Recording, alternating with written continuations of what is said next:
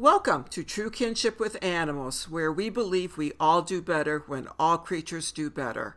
I'm Janet Roper, and each week I share stories and suggestions with you on how to deepen your relationship with animals, moving you from ownership to true kinship, one animal at a time. This podcast is brand new, and your help getting it off the ground is really appreciated.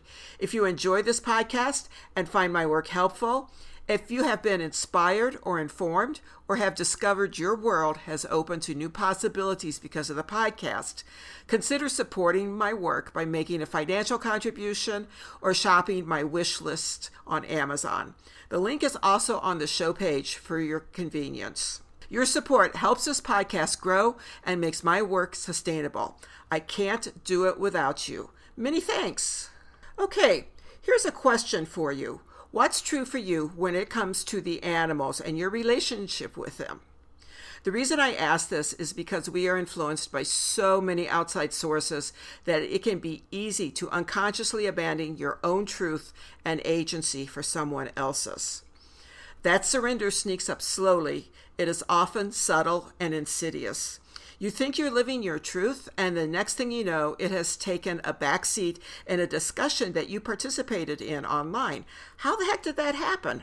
In this day and age when social media is queen, it becomes almost second nature to compare yourself and your relationship with animals to the picture perfect, socially accepted images, memes, and posts that are constantly bombarding the social media sites you frequent. Yet those online picture perfect appearances can be deceiving. The posts are often staged to present the best, the glitteriest, the shiniest impression at first glance. Anyone guilty of taking numerous photos of your animal pal before getting that perfect one to post? I know you can't see it, folks, but I'm raising both hands here. When that happens, the air quotes, I'm not as good as, or the if onlys, or the I should haves can start to surface as you compare yourself to how others present their relationship with animals online. How do you stay in your truth when you're being inundated with so many renditions of everyone else's truth? Keep in mind, posts represent the truth from their perspective, from the post's perspective, and from the perspective of the person that's doing the posting. That doesn't mean it's your truth, and frankly, it does not need to be your truth. That's okay because your inner truth is what you need, and it's your truth that the animals recognize.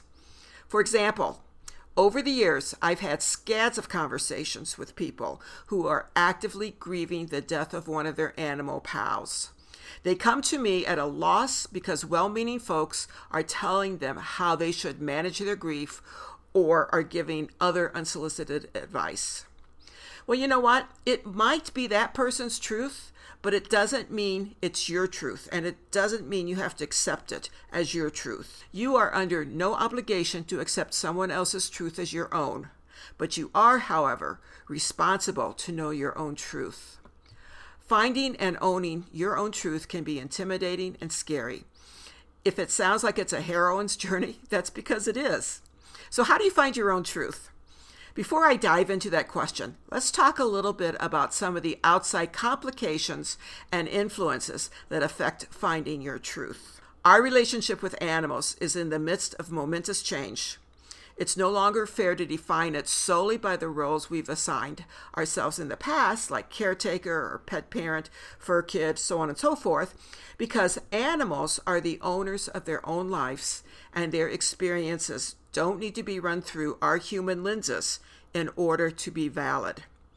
Recognizing that crucial yet often overlooked fact helps us recognize life from their perspective, pulling us away from our egocentric human lens to an ecocentric true kinship lens. And that sounds easy peasy, right? Like you should be able to just decide to move into true kinship with the animals at the drop of a hat. You should be able to do this right now. Yeah, if only. There are circumstances that also factor in when it comes to moving towards true kinship with animals. Let's talk about a few. For those of us who live in a colonized society, our everyday experiences are built on capitalism and disposability, making elements of our lives beyond our control. Right now, so many of us are influenced at different levels by the effects white supremacy, trauma, exhaustion, and ongoing pandemic and war have on us.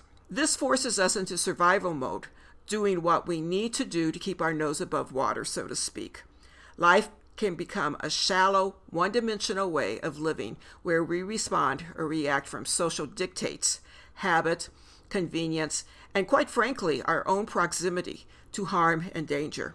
And you know what? For pity's sake, who can blame us at all for responding that way? In a one dimensional reality, we're often left with limited access to what brings us a fullness and zest for life. Those limitations may be brought on by a lack of money, time, support, and energy, just to name a few.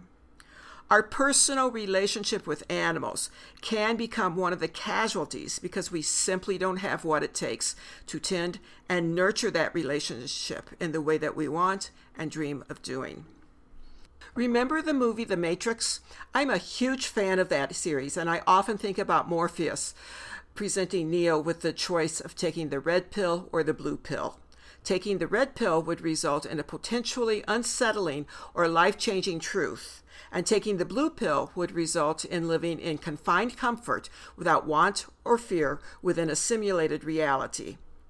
Now, I'm not going to give away any spoilers in case you want to watch it, but because you've stuck with me this long in the podcast, I would be willing to bet you would be making the same choice that Neo did.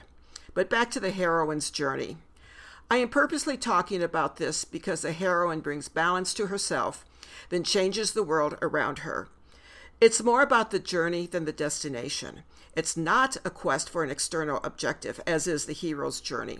One of the things about the heroine's journey is it acknowledges the binary either or facets of life while at the same time recognizing and inviting in other aspects of life like timing, community, capacity, agency, support, and connection.